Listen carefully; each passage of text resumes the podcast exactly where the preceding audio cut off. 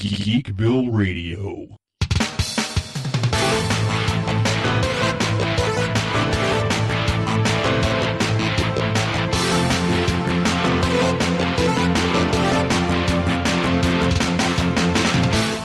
Hello, once again, LA Geeks and Geekettes. This is Seth, aka Zandrax, the mayor of Geekville and the host of Geekville Radio, coming at you with a jam packed, news filled episode here. We're mainly going to be talking about DC and DC Comics licensed movies and TV shows because there's been a bit of a shakeup going on, and some of it I think definitely has to do with the Warner Brothers Discovery merger, and some of it may not. The big one that we're going to talk about is the Batgirl movie being shelved. There, there's talk of there being an entire reboot of the DC movie universe that could take as long as 10 years. We'll also talk the Flash ending on TV, which also marks the end of the Arrowverse as we know it. But we'll wind it up with some non DC talk at, at the end of the show. We're going to talk the trailer, the first real trailer for Andor and what this looks like, because that show's a little bit more than a month away from hitting the Disney Plus airwaves. And once again, he's escaped from the asylum, coming at you from an undisclosed location in South Kakalaki. Crazy Train Jonathan Bullet. All aboard, ladies and gentlemen. Yeah, we're going to talk DC my stuff tonight, not not your stuff. Seth. Yeah, yeah, because you've always kind of been the DC guy. So let's get to it then. Well, it was a pretty surprising move. I don't think there was anybody that was not shocked hearing this. Warner Brothers Discovery has reportedly shelved the Batgirl movie. Now, this was originally set for an HBO Max release. It was never intended to be released in theaters, but it was going to be timed to be released as a follow up to the blockbuster Flash film for next year, which we've been talking about it seems every week we're hearing something new coming out, out about Ezra Miller and the problems he's having. But the funny thing about Batgirl is not only has most of the filming been done, the film was basically in post production. It was like like 90% done or something like that. They had even gotten Michael Keaton to reprise the role of Bruce Wayne in Batman. However, it looks like not only will the film not be streaming on HBO Max next year, it may not even be released at all.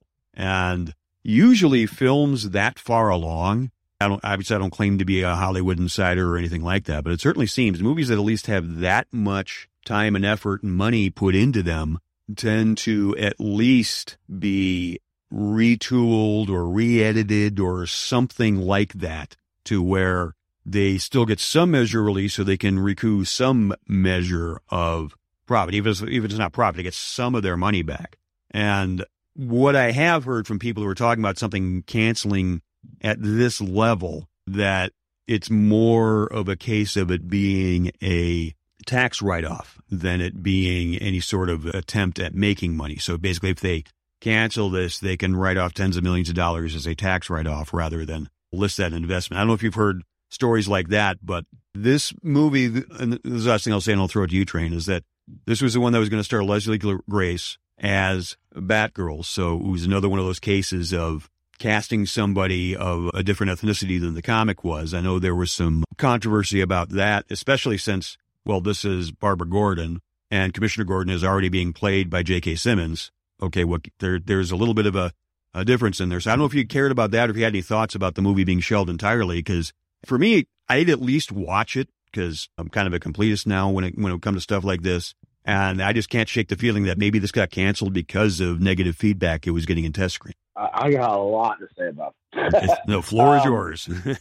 well, part of it, I'm more dumbfounded by this for for the reason that it's going to be on HBO Max because that means it was never ever going to receive a theatrical release. And as popular as the Batman IP is, I don't feel that a Batgirl movie or even the intrigue of seeing a returning Michael Keaton and his version of Batman would be enough to move the needle on new subscriptions to HBO Max that it would matter. So this far down the line and this far into it, really, really far into it, you just scrap it, that can't be a good sign. Which lends credence, I think, to your theory on the, the tax write off. Mm-hmm. once again, neither one of us are businessmen or, or, or business lawyers or tax lawyers understanding that, but this is I mean, these are the loopholes that, that huge companies like DC and Warner Brothers and I guess Discovery now know all about. And the other interesting thing, even on that line with with subscriptions, is I don't know if you've heard this. It's periphery to to the whole DC saga. Is that HBO Max is going to go away eventually, and it's all going to go over to Discovery Plus. Have you heard that yet? Yeah, I've heard that that they those two were going to merge. I don't know if it will go under a different name or if it will go under the HBO name or maybe they'll call it HBO Plus because it seems everybody's calling their streaming service blank plus. That seems to be what, the, what they're all called now. So yeah, I did hear that they Right. were merging. I just don't know if it's if it's going to be renamed at all. Yeah, my thought, maybe I'm wrong. For me, my understanding is it's going to be similar to the when the WWE network went away and all that content moved over to Peacock. Yeah, yeah, I think I think it is. You know, as wrestling guys, we we can tell you the WWE, the current stuff moved over immediately, but it took what probably six months for all the archival historical stuff to finally move over. Yeah, and then and it was almost impossible to find. Right, right. The search, the search engine they used was woefully Yeah. Yeah, because because it was all listed out. I don't want to get too sidetracked, but it's like they would list things out in seasons rather than just simply the year. Right. So if you were looking for WrestleMania 10 or something like that, it was showing up as like WrestleMania mm. season 10, not just right. WrestleMania 10. Right.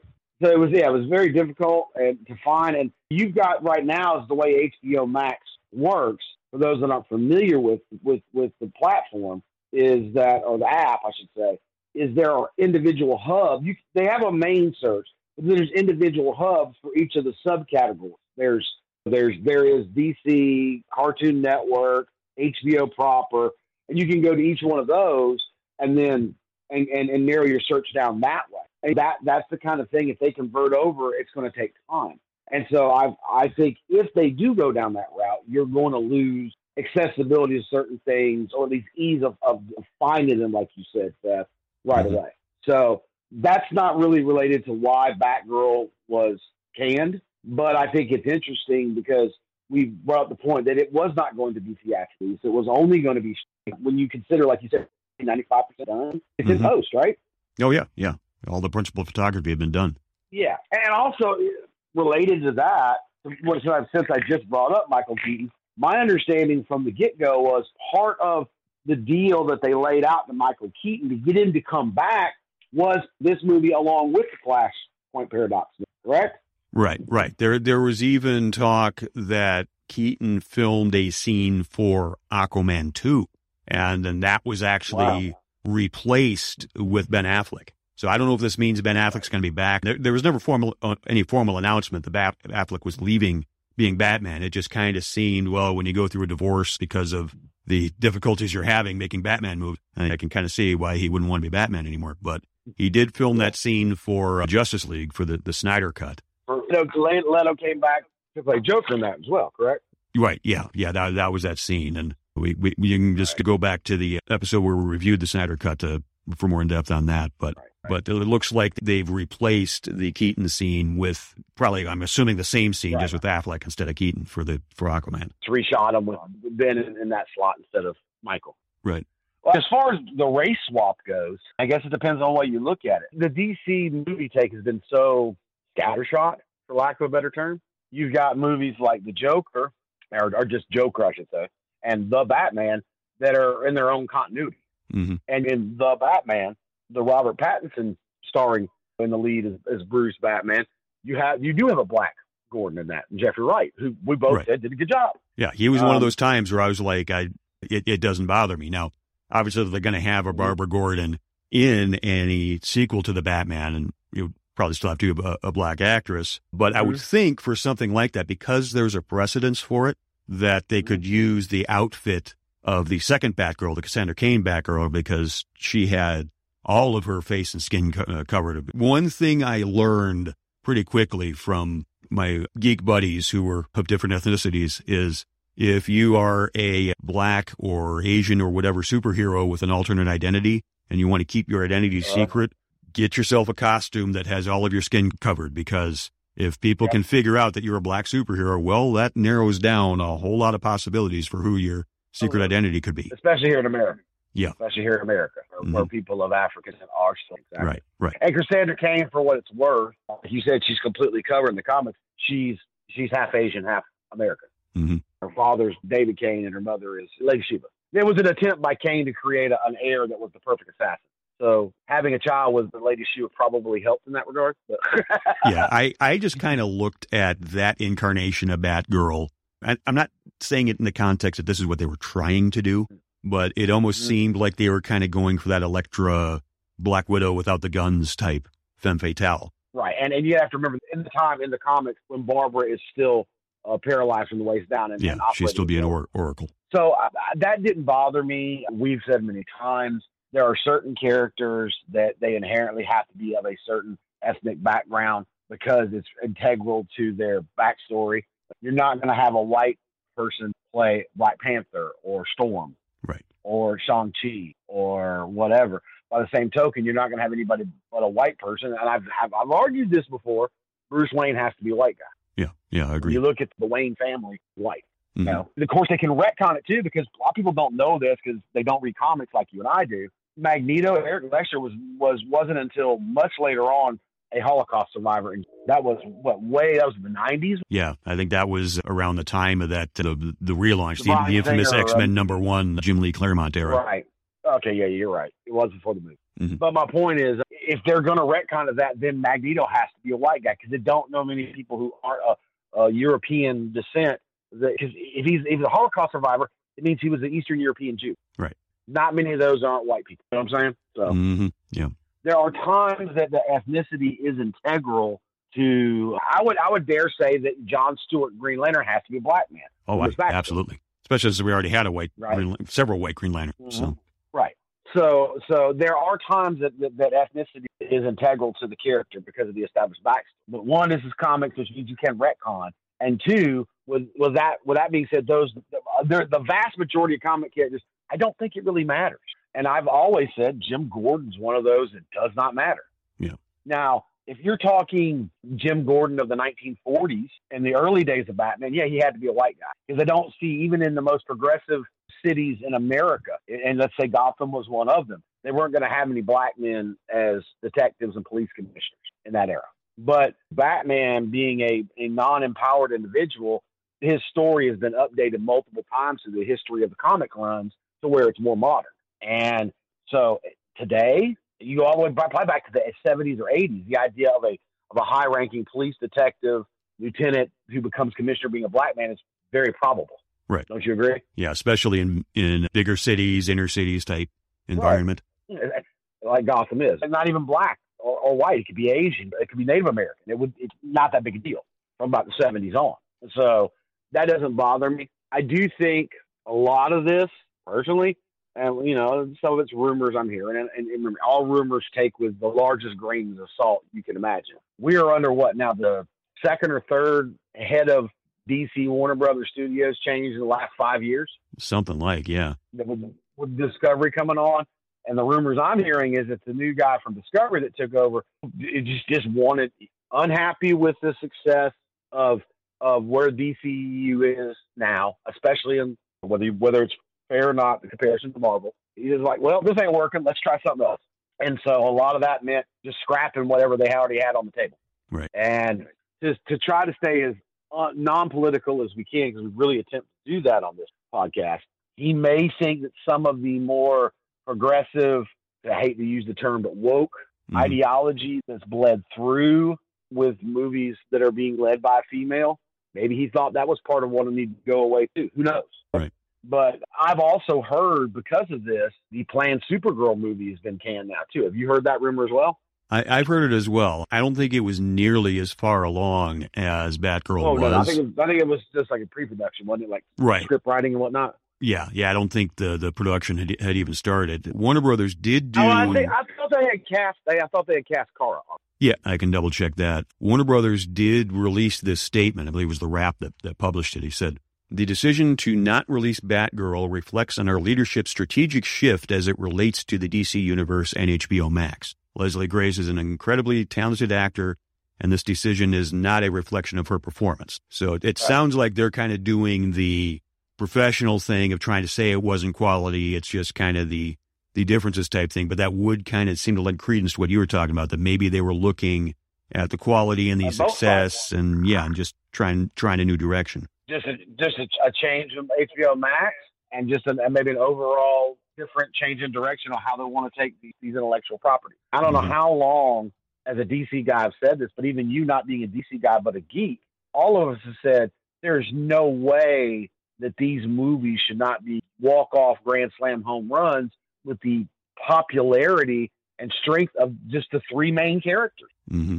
Batman, Superman, and Wonder Woman are legitimately pop culture icons here in the United States and have been for decades. Yeah, you ask anybody who aren't even comic book fans, just average people on the street, you ask them to name a couple superheroes, and Batman and Superman are probably going to be among the first five that they mention.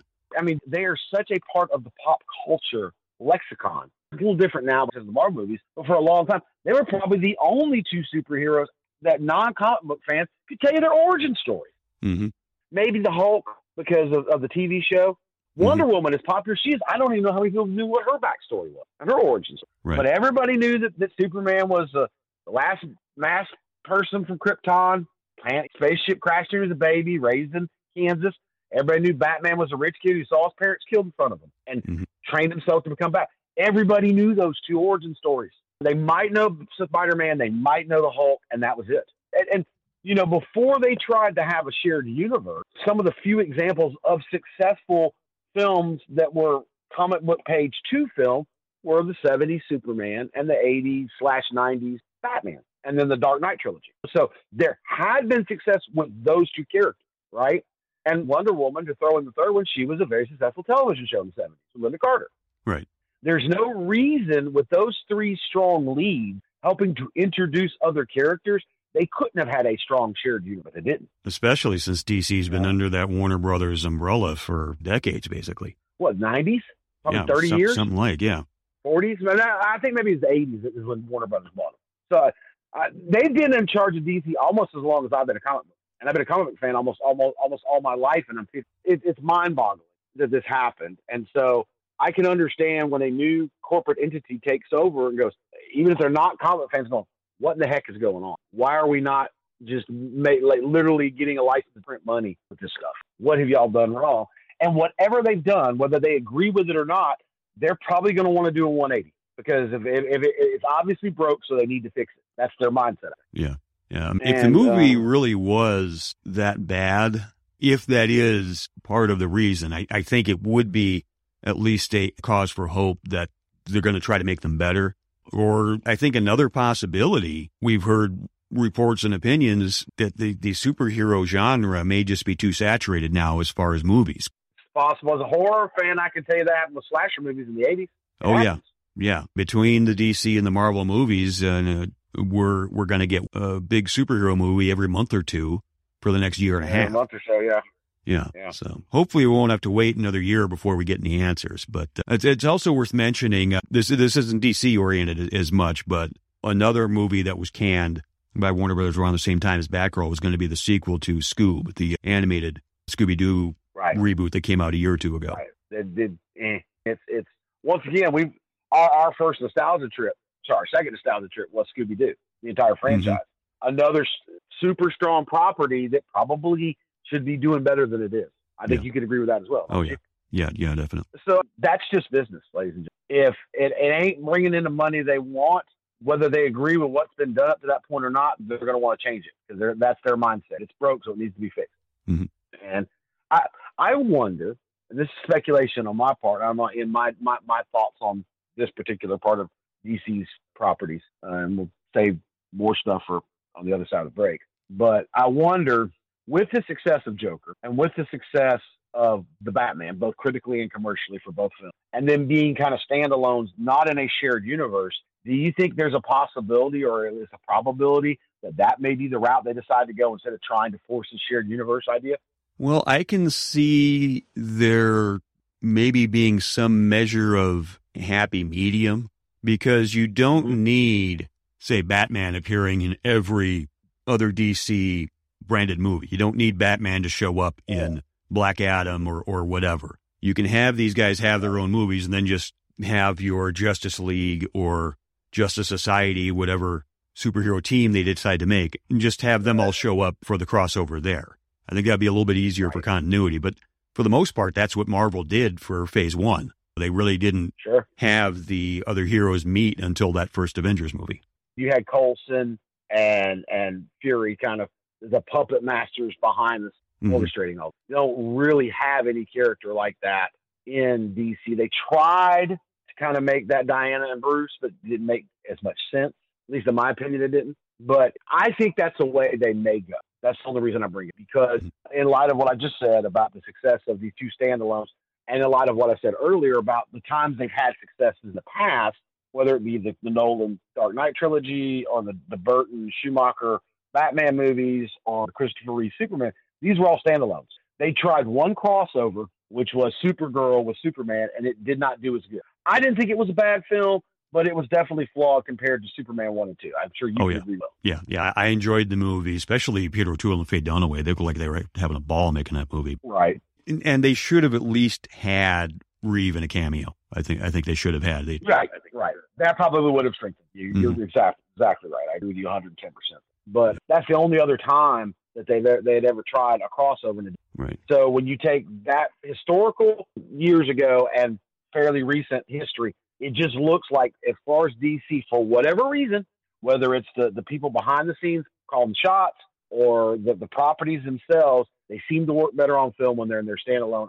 And there's probably a little more freedom that they can do there. I, I can see mm-hmm. creative people wanting to have more freedom, a cleaner canvas, oh, yeah. so to speak. I don't think Nolan or, or Scorsese would be involved in The Dark Knight or Joker if they didn't have that. Right. Knowing the kind of filmmakers. Nolan has fought very hard to have the autonomy he has in making, and he's earned it because yeah. everything he's done has been critically and commercially successful. Yeah, and so, it's one of the things know, I think can be said about the Nolan Batman movies and really about the Batman is really they were l- less superhero movies, especially the, the, the recent one with with Pattinson, the, the Batman.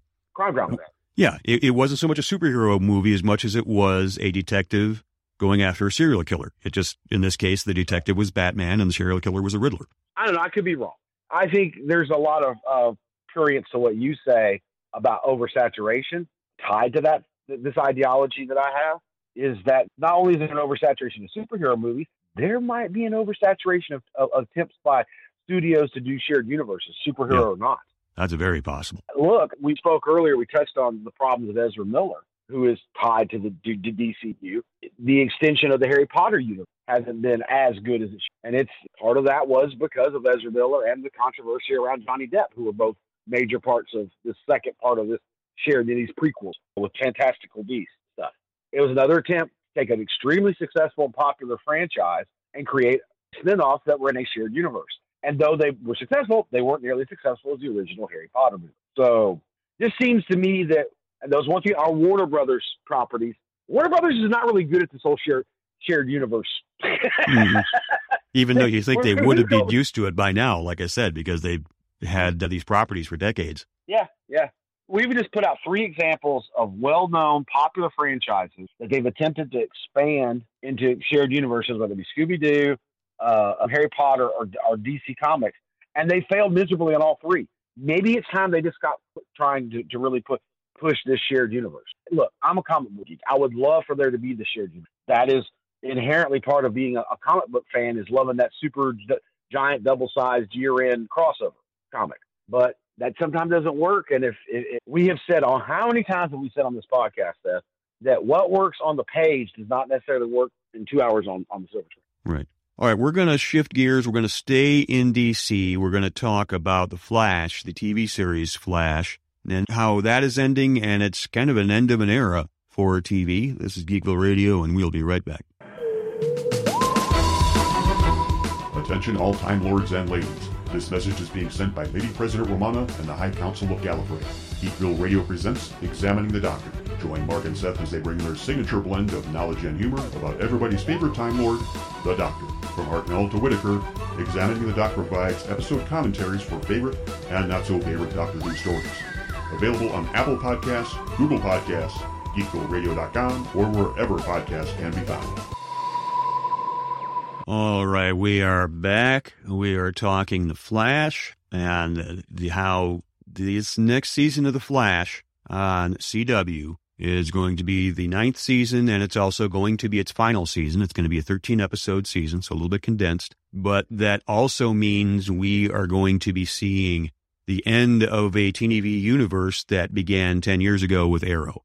Because obviously, Arrow premiered in 2012. Barry Allen made his first appearance in season two of Arrow, and that quickly led to the Flash spinoff. And then we got the Arrowverse or Flarrowverse. We got the Supergirl series. We got Legends of Tomorrow, Black Lightning, and Superman and Lois. Out of all those series I've just mentioned, Batwoman, got, uh, Batwoman. yeah, Batwoman as well, yeah. And we, out of all of those series, only Superman and Lois is left now. And that one pretty clearly established that they are now in their own Earth as well. It's a separate Earth from all the other Arrowverse shows, which is kind of funny because they did their Crisis on Infinite Earths, which put them all on the same Earth by the time that crossover was over. So that means that the classic Arrowverse that we've known for the last 10 years is pretty much done. I don't think this has anything directly to do with the merger. I think we were kind of seeing the writings on the wall with all these other shows ending. I believe Batwoman got canceled, and I believe Legends of Tomorrow got canceled. Well, Black Lightning got canceled. Too. I think that got canceled as well. This is a case of the show was ending on its own, and it very well could be right. because if they didn't stop it on their own, they were probably going to get canceled as well because of all this cost cutting that's being done by the new owners and the new head honchos with this merger because the reports have been going around for a while that actually CW, the entire network, has never been profitable. And if something's not profitable when there's a new owner that comes along, pretty good chance that that gets the axe. So I think they kind of did it in a way they're they're ending the show. My assumption really is they're ending the show where they can give an ending, they can give a proper ending rather than have the rug pulled out from under them and they all of a sudden have to scramble to end the show and not give the, an ending that could be more suited. I hope I'm making sense with that. Yeah, you are. You are. I just spent all this time talking about how Warner Brothers does not do a good job with shared universes, and this is the one exception. It was successful for about a four or five year run, but they took the approach you just said earlier, where it was just a crossover occasionally, and then the rest was kind of standalone instead of trying to always intertwine it. And it's not ironic, I guess, for lack of a better term, that the downfall seem to happen when they did, like you said, merge everybody into the same universe. Yeah, it's mm, something to think about. But I don't think when Berlanti and, and, and Guggenheim and all them started this, they had these grand schemes on a on a shared universe. They wanted to do Arrow. They did it. They openly said from the get go they had a five year story arc, which which is established from the very beginning with the voiceover by Ollie saying I was on a I, I was on an island for, for five years.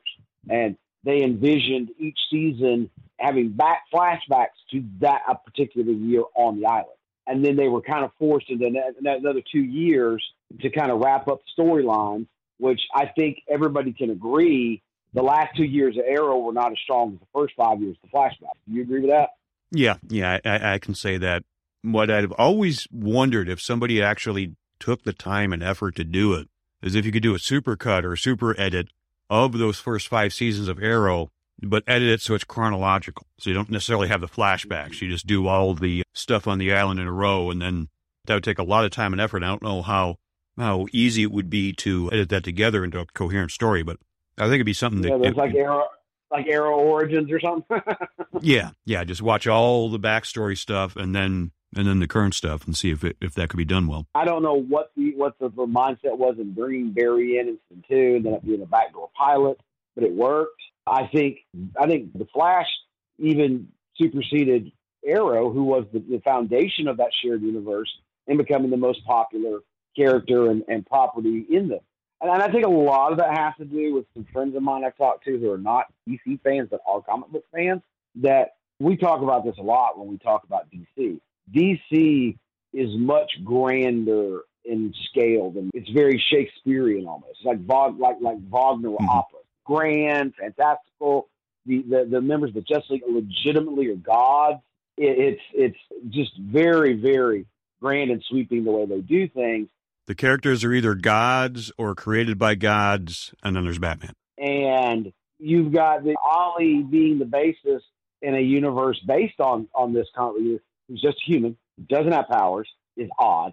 And because of these grand stories, they're very much melodrama. So there's always been, I felt, and you agreed with me as a Marvel guy, a much darker tone and serious tone to be. And the Flash, especially the Barry Allen iteration of the Flash, was a beacon of light in this very dark, melancholy universe. And in light of Marvel being much more lighthearted and and and and full of light as an entire universe, and it finding success in the movies around the same time as as, as the Flarrowverse, fans that aren't that familiar were going to be more attracted to that very light-hearted Flash character and and side of the universe, and it's much more similar to Marvel than the rest of it. You see what my analogy is there? Oh yeah, yeah, makes total sense. And so I think that's why the Flash probably became the, the, the biggest of all the properties in this shared universe. But it is sad. But all things have to come to an end. I agree with you. They're probably trying to do this on their own terms. I think Grant Gustin and all the characters, all the actors, all the all the showrunners, they've earned the right through the, the success they have been, which, as you point out, is rare on CW. It's a Monday, not a Monday maker. They have earned the right to be able to have their own exit. Mm-hmm. Give the fans something that, that that that they'll be satisfied with, because I can sit here and begin to name extremely popular television shows, some that are more popular than Flash, that have had less than a, a fulfilling ending for their fan bases. Whether you're talking Lost or or Sopranos or those are the two I was going to mention. Yeah, yeah. I mean, it's a two-hour show right there. True Blood. I can do lots of geek properties where it just seems like the like the finale was rushed, and some of that I think can, you can lay at the feet of fans just not wanting to let go of their beloved property. But some of it can be laid at. I mean, we can all be honest. The Sopranos ending. I'm not even watch. I didn't even watch Sopranos, but kind of flat. Just ends. Come on. mm-hmm. I, I think that they didn't want to be in that situation, and they have earned the right not to. So it'll be it'll be sad to see Flare or Flash go, but it has to happen. And at least they're, they're gonna. They now know when it'll be, so they'll have the time to prepare for it, and hopefully, we'll we'll have a satisfactory and fulfilling conclusion because of that. All right, do you have high hopes since they they're at least going to know it's coming?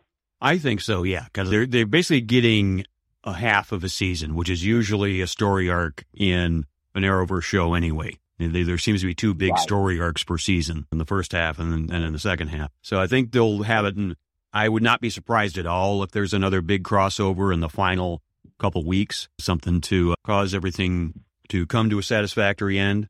But yeah, I, I think since they know it's coming, it's it's going to be an end that's going to be more fulfilling. So you're thinking there could be a lot of returning characters for one last episode. Yeah, yeah, I think so. Ollie is supposedly dead, but I could see Ollie coming back. Like Ollie didn't die in Duos, right? Oh yeah, yeah. And the, the funny thing is, uh, Ollie's end in Crisis on Infinite Earths was basically Superman's end. So, Yes. but that's that's Well, uh, why not? They, they, they borrowed they borrowed liberally from Batman stuff in the con- in the TV and applied it to Arrow. So why not? yeah. I, I I made the jokes in the early days of that show. That's just like it seems like they wanted to do Batman, but since they couldn't do Batman, they thought, well, uh, who can we get away with and doing in TV? Ah, Green Arrow. Okay, we'll do Green Arrow, and we'll just give him Batman's origin minus the uh, dead parents part. which, which they both wind up dying eventually. Right, yeah. a- well, the father died at the beginning, but the Right. mother the mother died what season three? Yeah, the whole training by the League of Assassins and Ra's al Ghul and all that stuff. That, that's right out of Batman. Oh yeah, and Deathstroke is is more of a of a Nightwing, Dick Grayson, Teen Titans, Batman villain than he is a, a an Arrow villain. But Right. I digress. Right. I haven't watched Flash on the regular in probably about four years, but I probably will tune tune in for this season just because, it, like you, I'm a bit of a completionist. I did keep up with season seven where they had the uh, the Godspeed character, and it's like there definitely was a a, a little bit of quality that that was missing because it's like now part of it I think is how many times can you go back to just keep doing other speedsters as villains and Well, we've said that from like what season two. yeah on. something like yeah you, that- better. It's part of the reason we like the Thinker is the bad guy was season three or season four. so, uh, yeah I think, it was think a was non yeah Yeah, it was a non-speedster for the. Mm-hmm. And but that's inherently that's that's was a real big bugaboo about me on that show was I think we've talked about before when you talk rogues gallery that are they're tied to one individual comic book. Batman probably has the best, and Spider Man's probably second, but third on this is probably Flash. Yeah, and, and, And- a lot of those didn't did, haven't even made didn't- the show. Yeah, when you look at the Flash, he's got Mirror Master, which made the show. You have Gorilla Grodd, which made the show. You have the Reverse Flash, which made the show. You have Mhm. Captain Cold, which makes the show. But they other than other than the Reverse Flash, Eobard Thawne, none of them were really re- recurring villains. They they turned Captain Cold into an anti-hero and spun him off into Legends of Tomorrow. I think they only had Mirror Master what like twice. Seems like yeah, and Oh, even then they they made it like the the wife or something like that for in later yeah, seasons. Yeah, and Gorilla Grodd, I, I mean, Gorilla Grodd, the lack of Gorilla Grodd specifically just been Mhm. this was a television show on a smaller network, and to do Gorilla Grodd justice, you've got to do have a like high end CGI. I'm talking like Planet of the Apes type level. Right. When they did use him, uh, it it still looked pretty good. But I, I figured that's why he was Yeah, only around for a couple so. episodes for seasons, is because they had to put all that money into uh, making making Grodd look believable. And that was just always a beef for me on that show. Was that here was this guy that, in my opinion, had the third best rogues gallery of any superhero in any imprint, and you barely touched on him. hmm So that that that was. Has there been any news of who the overall baddie's going to be of this final season yet? Have you heard anything? I have not because we're still a couple months away from it debuting. But uh, I, I Right. could have missed as far as what they're going to. It wouldn't surprise me if they start going back and bringing back some of the uh, the old villains to give them kind of one one last go around. like Hunter Zo- like Hunter Zolomon and Reverse Flash stuff. Exactly. Yeah. Well, at the end of the day, Eobard Thawne, Reverse Flash is Flash's Joker, his Lex Luthor, or whatever, uh, whatever. So, I wouldn't be surprised if he winds up being the. Of course, both of us would, would, be more than happy to see Damien Darhk return. Right. because uh, Neal McDonough as Damien Darhk is. That, that was a perfect casting. Absolutely. I guess. I guess you're going to anticipate that as much as I am, then, and watch just to see how Yeah. to see how it unfolds. it, it'll be interesting to see how it's done. And I like like you, I have to catch up on season eight as well before. But I got a couple months to do that. So, and it'll it'll be interesting Yeah, to see I mean- if this is an acknowledgement of the end of the Arrowverse or if it's just going to be the end of Flash. And, and you know, let's be honest. For those that have followed us for several years now, for a for in the early days of the, of the Flarrowverse, that was a large, significant chunk of of, of our content was Mhm. reviewing and covering. So uh, the Flarrowverse was probably one of the prime reasons why we even started doing Geek. Yeah. Do you agree? Yeah, Or least it, it- the change in the format from what you had in the early days to when I came along. right. Yeah, yeah, I, I agree. So it, it, it, it's kind of sad for us here at Geekville Radio because it's kind of a part of us is dying. One of our Mhm. little babies is left, going to have left the nest. Right. so Uh, we'll we'll uh, follow up on this when the Flash debuts, and I guess it'll be September or October of 2022. So, yeah, all right. Well, we're going to take a quick break. We're going to shift gears. We're going to talk a little Star Wars to wind things up, and we'll talk about Andor. I'll be right. Are you looking for a gaming themed podcast? Then check out You Just Got Fragged. Join host Jared Aubrey and his panel of gaming enthusiasts as they discuss news and accomplishments in the gaming world, and of course, the gripe of the week. That's all at YouJustGotFragged.com, part of the Wrestling Brethren podcast family. All right, we are back. Last segment of the show, we are talking Andor. And the, the funny thing about Andor, and by funny, just kind of peculiar, is I think we may have heard about Andor right about the time we heard about The Mandalorian. It was one of the first Star Wars series to be announced for Disney Plus, like way back in 2018. This is only about one year removed from when Rogue One left theaters, because Rogue One hit, I think it was December 2016. So it was well into 2017 before it left playing theaters. And then 2018, we hear about the Andor series. Since then, we've gotten two seasons of The Mandalorian, one season of the Book of Boba Fett, and we got the much hyped Obi-Wan Kenobi miniseries. But on the Andor front, we barely got more than a sizzle reel here and there. And uh, now I always figured that part of it is there were COVID complications and just other delays because this series, unlike Mandalorian and Kenobi, is this is being shot on location. This is filmed in more in the old school sense. It's not putting the volume like, like or George would have done. Right. I mean, I, I, could definitely see George using the volume if he was still making movies, but I think he was like this. This was done more old school, and it's got a much larger scale than right. Mandalorian does. So there's going to be a lot of this that is going to be in real outdoor environments, and not just something that was created in the in the volume. But what is good about this uh, trailer, as far as the feel, is this definitely looks like it's going to be close in style to the way Rogue One was. And not just because we have Diego Luna back, and we also got Genevieve O'Reilly back as Mon Mothma, Forest Whitaker's back as Saw Gerrera, only with a few less cybernetic implants. It looks like he's still kind of more uh, fully human in this. So it would not surprise me if we see what makes him so kind of short fused in Rogue One, because in Rogue One, obviously, he was, you almost couldn't even call him an anti hero. I don't know if you can even call him an anti villain. He's, you know? he's, he's a zealot for sure. Yeah but he he is one of those. It's like even Batman might have said, "Ah, well, I think you're taking this a little too far, man." but right.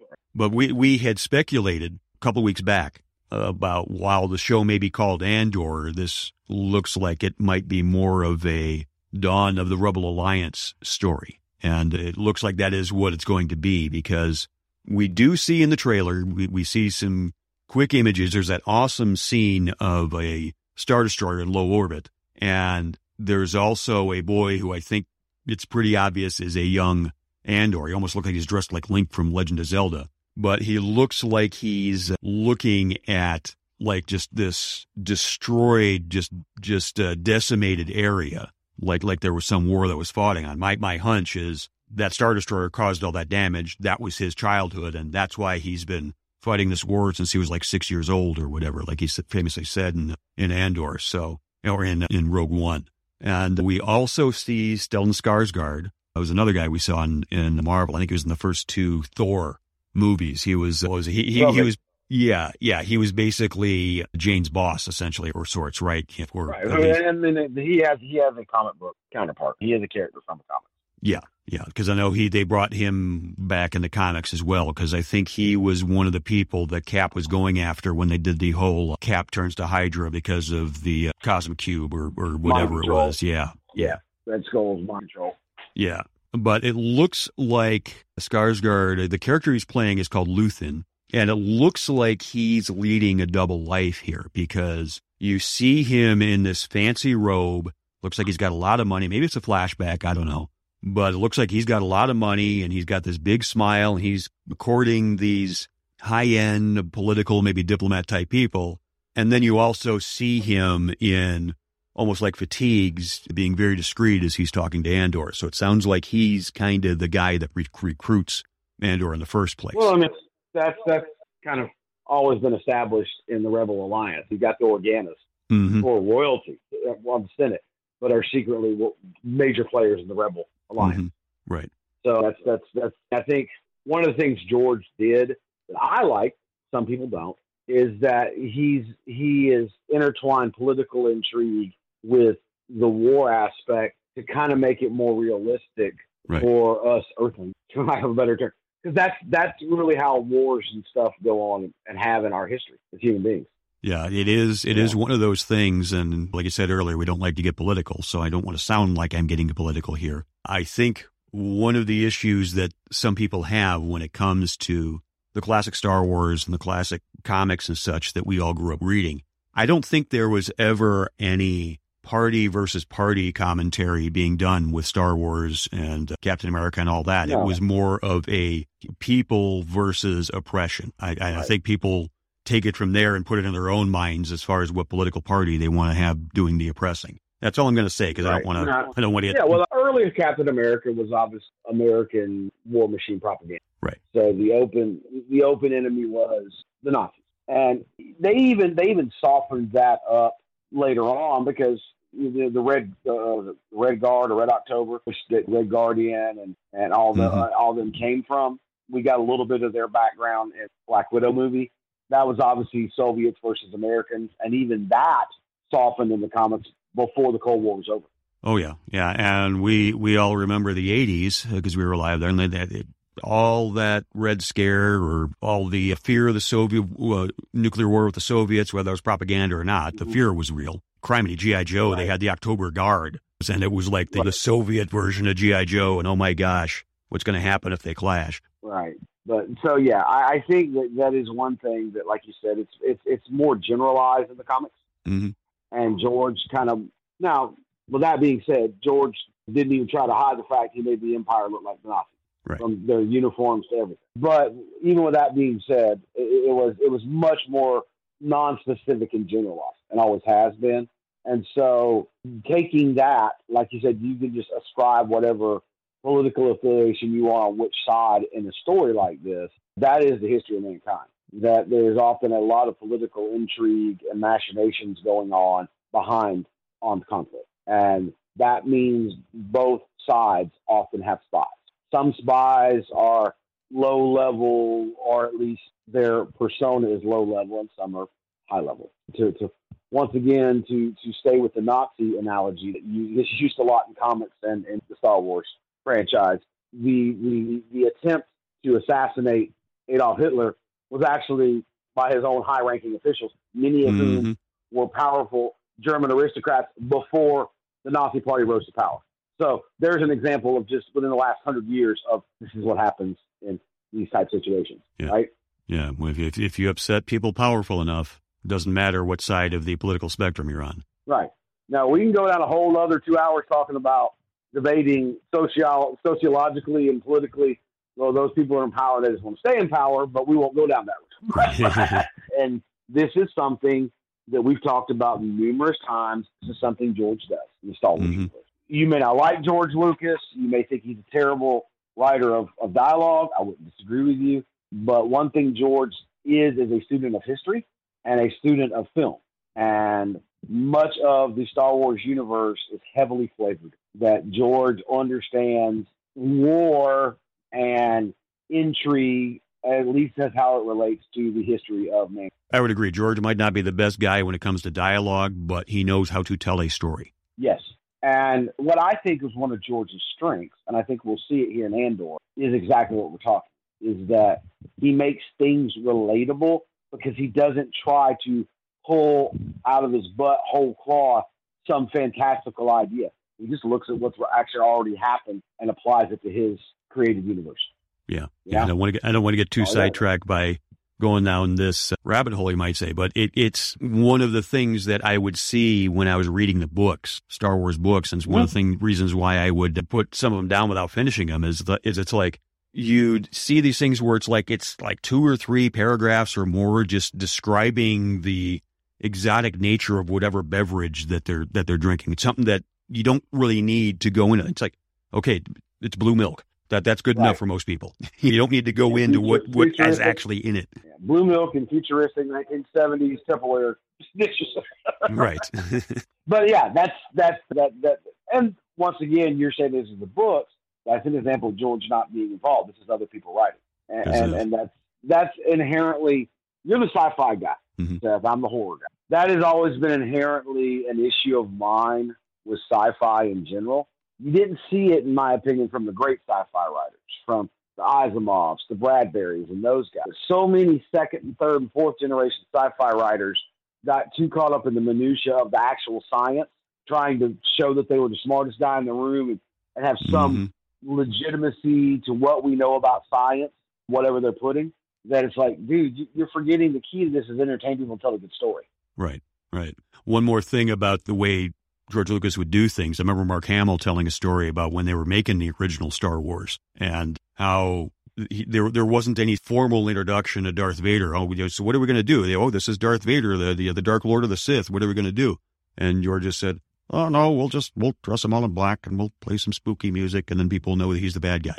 Yeah, that, that's storytelling 101. That iconic opening part of A New Hope when Darth Vader just steps through the smoke on board the Corellian Corvette. You already know he's the bad guy. A, you remind me of a, of a, YouTube channel that I watch fairly regularly called Meth, which is an anagram for Movies Explained For. And it's a comedic channel where uh, I don't know the, the, the content creator's real name, but he goes by Jebediah. And he is a Southerner, mid. Mm-hmm. Well, and he, he reviews a name. lot of classic. yeah, he reviews a lot of, of, of classic movies. Big Hitchcock fan, like Marlon Brando is his favorite actor. But he has reviewed all the Star Wars, and you would enjoy them, I think. And so would our Yeah. audience. It's a free plug for for old Jeb over on on Meth. We'll put the link in the show notes. Oh yeah, we'll put a link to his channel. But in his review of, I believe it was Empire Strikes Back, he points out that during the opening scroll, scroll that this is not actually like ingenious or, or, or thrilling. This you are actually under the mass hallucination of, the musical score by John Williams because John Williams is a master at making stupid stuff sound important. and we've talked a lot about John Williams and his and his long running collaborations with George and Steven Spielberg. George and Steve are so successful as filmmakers, and Star Wars is a great example of this. And I think the, the lack of, of or of excitement for the current trilogy of Star Wars movies proof because George is involved in this that they know how to tell us good stories, basic good stories. And one of the ways they do that, you just brought up, is they get John Williams to write cool music that makes sense. Mhm. It's like when you hear the Imperial March, you kind of know that that's the bad guy music. Right. when you hear the Raiders March from the Indy stuff, you kind of know right away that Indy's this swashbuckling good guy, right? And I've talked a lot on my musical posts on my personal Facebook about this pretty famous story. Halloween, the original cut was was presented to the to the uh, all, all these different distribution studios by John Carpenter without the music, and they're like, "This isn't scary." He puts that iconic musical score in there, the you know, the five four time little Mhm. synthesizer score he writes. All of a sudden, it's the scariest movie they've ever seen. They want they all want to buy it. So George is smart enough to realize that music and the visuals, like you said, of like Darth Vader with all black, and then you have the heavy breathing. These are not hard things to do, but it's simple storytelling. And to use like what you talked about earlier, I'd much rather see that than see a re have to read five pages of some exotic drink characters Right. and a description of what goes into it. Right. I think you could agree with that too, even as big a Yep. sci-fi fan as you are. Yep, yep, definitely. But uh, getting back to Andor, I guess what we're getting at is this looks more like something George would have done than Right. the the sequel trilogy, or e- even to an extent Boba Fett. There was and there's stuff I liked about Boba Fett, there's stuff I liked about Obi Wan, but Obi it wasn't shot in the way George would have made No. a, an Obi Wan series. I think this looks like it's more shot in the way George would have done it. Well, the way you're talking about the way it's shot, that applies to what I was just talking, the storytelling aspect. George's style of, of using actual practical loca- locations, like Tunisia for Tatooine in the first, and New Hope, all that, it, it makes storytelling better. It, it goes back to what I said earlier. You, yes, this is shot in a real place here on this earth, but it looks exotic. It looks like you can believe it's a planet hmm and it, it, it helps to tell a story. I think Andor is going to do this. I've been the minority here on Geekville of praise for Rogue One. Okay, I don't. I, I think Rogue One was a good movie. I think it told a good story. I just think it was an unnecessary story to tell. So I want to clear that up. It felt in a lot of ways, both visually and storytelling wise, like the kind of story George would have told. Do you agree? Oh yeah, yeah, definitely. I think Andor will too. Now, for all the, the criticism that the prequels, episodes one, two, and three, I don't think George could have gone any other route but telling him the way he did because you're dealing with, we already know the outcome. We already know Annie's going to turn to the dark side and become Darth Vader. Same thing's going to happen here. So hmm if you didn't like that aspect of the, of the prequels, I'd place a caveat that you might not like this because we all know what the outcomes. But if you're into the political intrigue, if you're into the, the cloak and dagger, that kind of stuff, I, I think it's going to be great. I'm looking for it, and I'm not even that big a fan of Rogue One. So what is that? Yeah, yeah, definitely. But I, I think you know, like you said, looking like the way it's going to be, looking like from the trailer, looking like the. I think that you cannot downplay. These were choices that were deliberately cho- taken, but made by George in his attempts to tell a good story. Yeah. yeah. One one other thing that I'll add as far as what we saw in the trailer and about how this is looks to be more of a birth of the rebellion story is we do see for the first time ever in my recollection in a- any live action Star Wars story, we see Mon Mothma actually in the Imperial Senate floor with those big flying frisbees that they all zip around in. And I don't think we ever saw her do that. And you do see Where's she from? What what planet is she? I'd have to go back and check. I'm sure somebody listening to this in their, podcast player is probably already screaming it at us. So Please let us know if this, so we don't Yep. have to do all the research ourselves. the show at lazy. Geekville Radio or or comment on the show notes at geekvilleradio.com slash 309. But yeah, so it looks like we're going to see what Mon Mothma personally went through to help form the, the Rebel Alliance. So that'll be interesting as well. Yeah, that will be. Yeah, and She's always been an intriguing character to me. You Mhm. know, so De- definitely, because she only had what about four or five lines of dialogue, and one of which became a meme with Right. the talking about the many Bothans died. are there any other characters that we know for sure are going to be besides Saw Gerrera, besides Mon Mothma, besides Diego Luna's character? Are we going to see like Admiral Ackbar or or Bail or anybody like that? I don't think so. Like I said, I think we're gonna get a nod to a couple characters like Bail Organa. We, we might get a Darth Vader cameo. Palpatine, perhaps. Yeah, something like that. I would love to see some uh, some Admiral because there- there's so much I don't know about. him. Obviously, he's badass. He's an Mhm. admiral in the rebel in the rebel fleet, so uh, he seems to be a bit of a, a military strategist and tactician based on what screen time we've seen of him. I've always felt that his race was probably one of those because of the way they looked, probably extremely re- uh, repressed and oppressed by the Galactic Empire. Thus, his his decision to join the Rebel Alliance. But I don't Yeah. know. That's just Yeah. speculation. Yeah, it's it's certainly easy to see how a big talking fish might not exactly be taken seriously by the evil overlords. by by Palpatine and his his crew. Right. But the the only other thing we uh, we really know about this at this point that that I, I can list here is it's going to be two seasons, and I think the first season's I want to say twelve episodes, but it is going to lead directly into Rogue One, so we might get a little bit more as far as learning about the Death Star or kind of setting up how they get on the how they establish the Yavin base or or something like that. But it it is, going to have uh, a. Uh, uh, to return. I don't know because I think by this time he would have already been working for the Empire for several years. Okay. But I think it's also one of those if they already set that it's going to be two seasons, it goes back to what we were talking about about the Flash that it'll probably have an ending that is pre-written out and pre-planned rather than one that has to be hastily thrown together because they don't know if they're going to get another season or not. Maybe we'll see a Ben Mendelsohn. Yeah, yeah, it's very possible. So that's going to wrap up this edition of Geekville Radio, episode 309. Let us know if you liked what you heard or if you didn't like what you heard. I'm always open for feedback. You can find us on the Podchaser of your choosing. We're on Apple Podcasts, Google Podcasts, iHeartRadio, Spotify, Stitcher. We're now on Amazon Music and Amazon Podcasts. You can find us there. Geekville Radio is the site. You can comment there give us feedback, give us a follow. Let us know what we're doing well. Let us know what we're not doing so well. You can contact the show directly, show at Geekville Radio, if you want to write us. And our social media, Facebook and Twitter, is at Geekville Radio. And Train, if anybody wants to talk to you about uh, comics or Star Wars or music, where can they find you? You can always reach me on Twitter at Crazy Train underscore JB. That is pretty much my handle across all social media platforms. So just do a search on any of the ones you use, and that that'll pop up for me. The next two uh, podcasts we should be recording, if everything goes to plan, is the next Examining the Dead, where we'll go into the horror related stuff that came out of Comic Con. And we're going to be doing an episode of Classic Wrestling Memories here probably in the next week or so, where we will look at Ric Flair's last match in that entire pay per view and also do a tribute to the recently deceased Judo Gene LeBell. So that's what's on the slate for the next while. If, if of that Absolutely. So that said, we're going to shut down the power here at the Geekville Radio Studios, and we'll talk to you folks again next time. Geekville Radio is not sponsored or endorsed by any product or company unless specifically stated.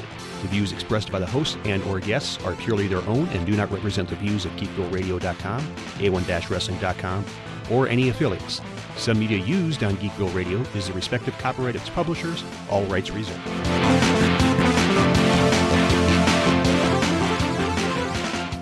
we didn't do an obligatory doctor, so can we just put it in here right now? We did bring up Harry Potter and David Tennant. Uh,